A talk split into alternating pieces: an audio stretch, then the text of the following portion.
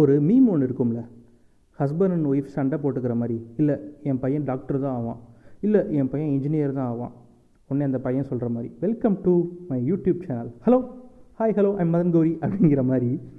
இப்போ அந்த மீம்னு ஓவர்டேக் பண்ணுற மாதிரி நீ என்னப்பா ஆகணும்? டாக்டர் ஆகணுமா? இன்ஜினியர் ஆகணுமான்னு கேட்டால் சார் நான் ஸ்லேவ் ஆகணும் சார் அப்படின்னு அசால்ட்டாக சொல்கிறாங்க சமந்தா ஸ்லேவ் ஆகணுங்கிறான். ஜான்வி கபூர் ஸ்லேவ் ஆகணுங்கிறான். ஏன் சிவாங்கி ஸ்லேவாக கூட ஆகணும்னு சொல்கிறாங்க இப்படின்ட்டு ஸ்லேவோட தொல்லை ரொம்ப அதிகமாக போச்சு. இதுக்கு அந்த சாத்தான் ஸ்லேவே பரவாயில்ல போல். அவங்களாவது சங்கில் தான் கடிப்பாங்க முகத்தில் கடிப்பாங்க. இவங்க ஃபேஸ்புக் இன்ஸ்டாகிராம் போகிற இடமெல்லாம் கடிச்சிக்கிட்டு இருக்காங்க. மேடம்க்கு ஸ்லேவ் ஆகணும். Samuthirakani mode on. நீ சே ஸ்லேவ் ஆகிறதுக்கு பதிலாக நீ ஒரு பொண்ணை ஒரு ஃபெமினிஸ்ட் தோழியை கல்யாணம் பண்ணி அந்த பொண்ணை கிச்சனில் வச்சு ஸ்லேவ் பண்ண பாரு நண்பா. உன் லைஃபு இன்னும் ரொம்ப நல்லாயிருக்கும் ஃபெமினிஸ்ட் தோழியை கிச்சனில் வச்சு ஸ்லேவ் பண்ணணும். அவள் எதுக்கு ஐஏஎஸ் ஐபிஎஸ்லாம் படிச்சுக்கிட்டு?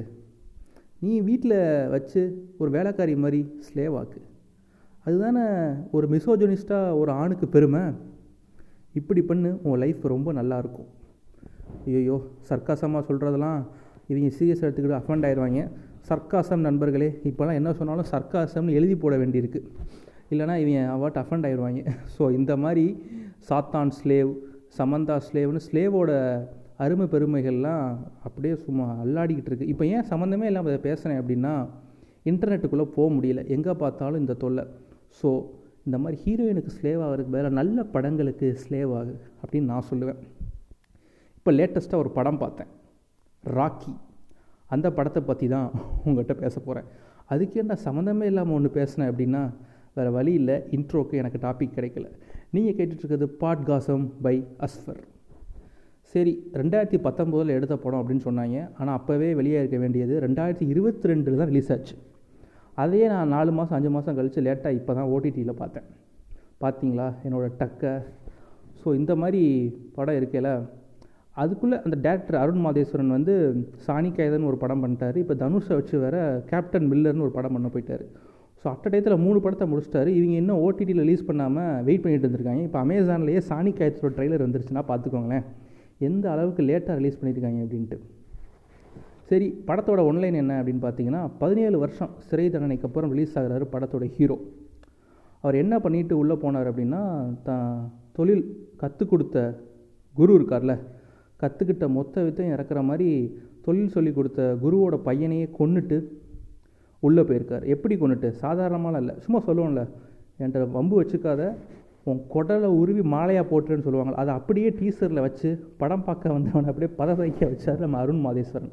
ஸோ அந்த மாதிரி குடலை உருவி மாலையாக போட்டு பதினேழு வருஷம் சேதன் அன்னைக்கு பேர் நம்ம ஹீரோ வெளியே வந்து பார்த்தா அவங்க அம்மா இறந்துரு அதாவது அவங்க அம்மா இறந்துருவாங்க. ஸோ அவங்க அம்மா இறந்தனால தான் அந்த ஓனரோட பையனையே போய் கொள்ளுவார் ஸோ தங்கச்சி எங்கே போயிருக்கானே தெரியாது. தங்கச்சியை வேற தேடுறோம். தான் உறவுன்னு சொல்லிக்க தங்கச்சி ஒன்று தான் இருக்குங்க ஸோ த தங்கச்சியை தேடி போவார்.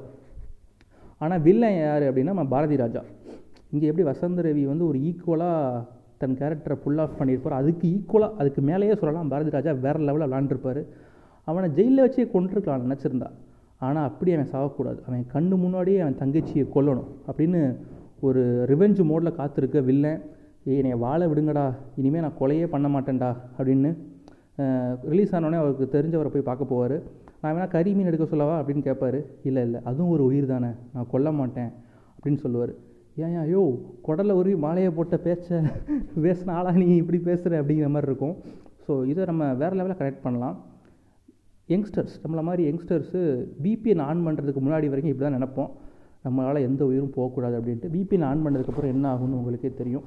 ஸோ ஒன்லி த லிசார்டு கருப்பாம்பூச்சி தான் தெரியும் அந்த மேட்ரெல்லாம் சரி அதெல்லாம் விடுங்க. நம்ம அவுட் ஆஃப் த டாபிக் இங்கேயோ போயிட்டுருக்கோம். படத்துக்குள்ளே வருவோம்.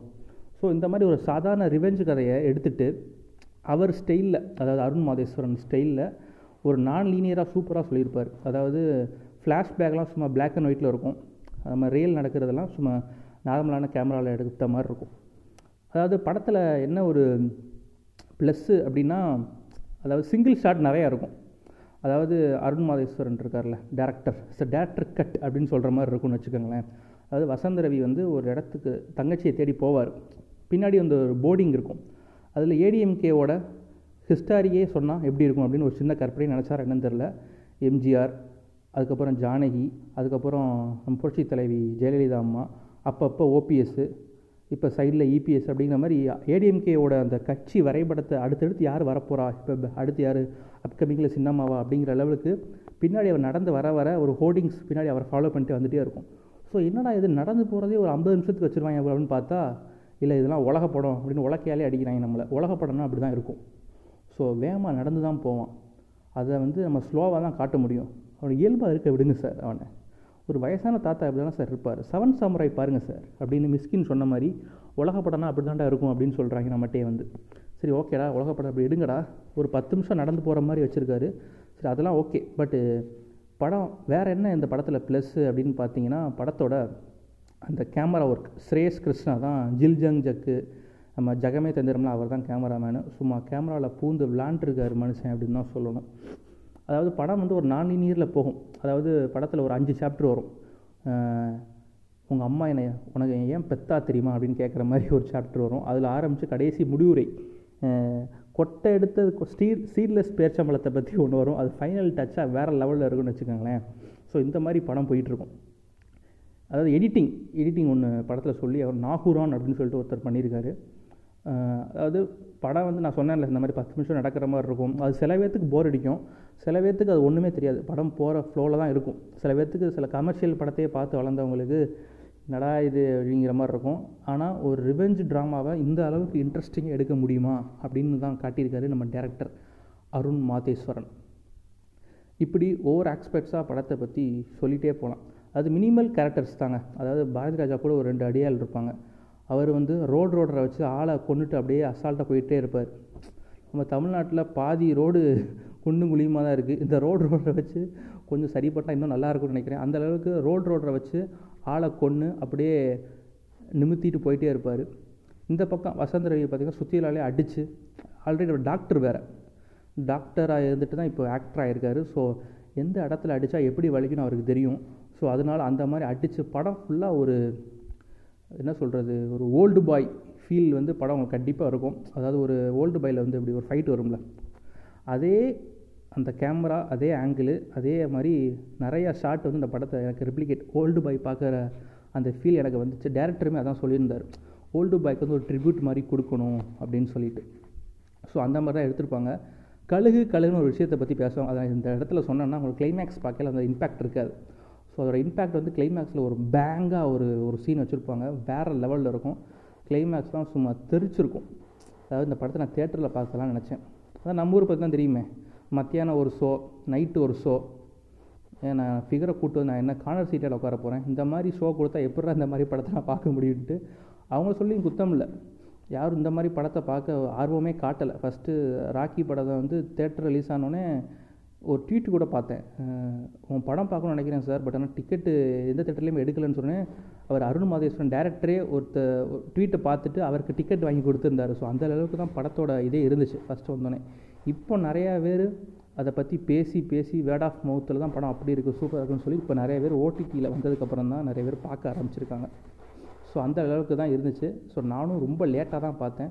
ஒரு நல்ல ஒரு கேங்ஸ்டர் படம் ஒரு நல்ல ஒரு ரத்தம் தெறிக்க தெறிக்க ஒரு படம் பார்க்கணும் ஒரு ரிவெஞ்ச் ட்ராமா பார்க்கணும் அப்படின்னா கண்டிப்பாக இந்த படத்தை போய் பாருங்கள் இதிலே வேறு லெவலில் இருக்குது அப்படின்னு தான் சொல்லணும். அடுத்து அவர்கிட்ட இருந்து சாணி ஆயுதம்னு ஒரு படம் இருக்குது அதுக்கப்புறம் கேப்டன் மில்லர் அப்படின்னு சொல்லிட்டு தனுஷ் வச்சு எடுக்கிறாரு. இதே மாதிரி டேரக்டரை அவங்க இஷ்டப்படி எடுக்க விட்டிங்கன்னா படம் உண்மையாக நல்லா வரும். அதை விட்டுட்டு ஃபிஃப்டி பர்சன்ட் என் படம் சார் ஃபிஃப்டி பர்சன்ட் உங்கள் படம் sir seventy percent comedy sir அப்படின்னு பிரிக்காமல் கொஞ்சம் ஜாலியாக அவங்க போகில் எடுக்க விட்டிங்கன்னா இன்னும் கொஞ்சம் நல்லா இருக்கும்னு நம்புகிறேன் அடுத்து ஒரு விமர்சனத்தோடு அவங்கள்ட்ட வந்து சந்திக்கிறேன். டாட்டா பாய் பாய் சி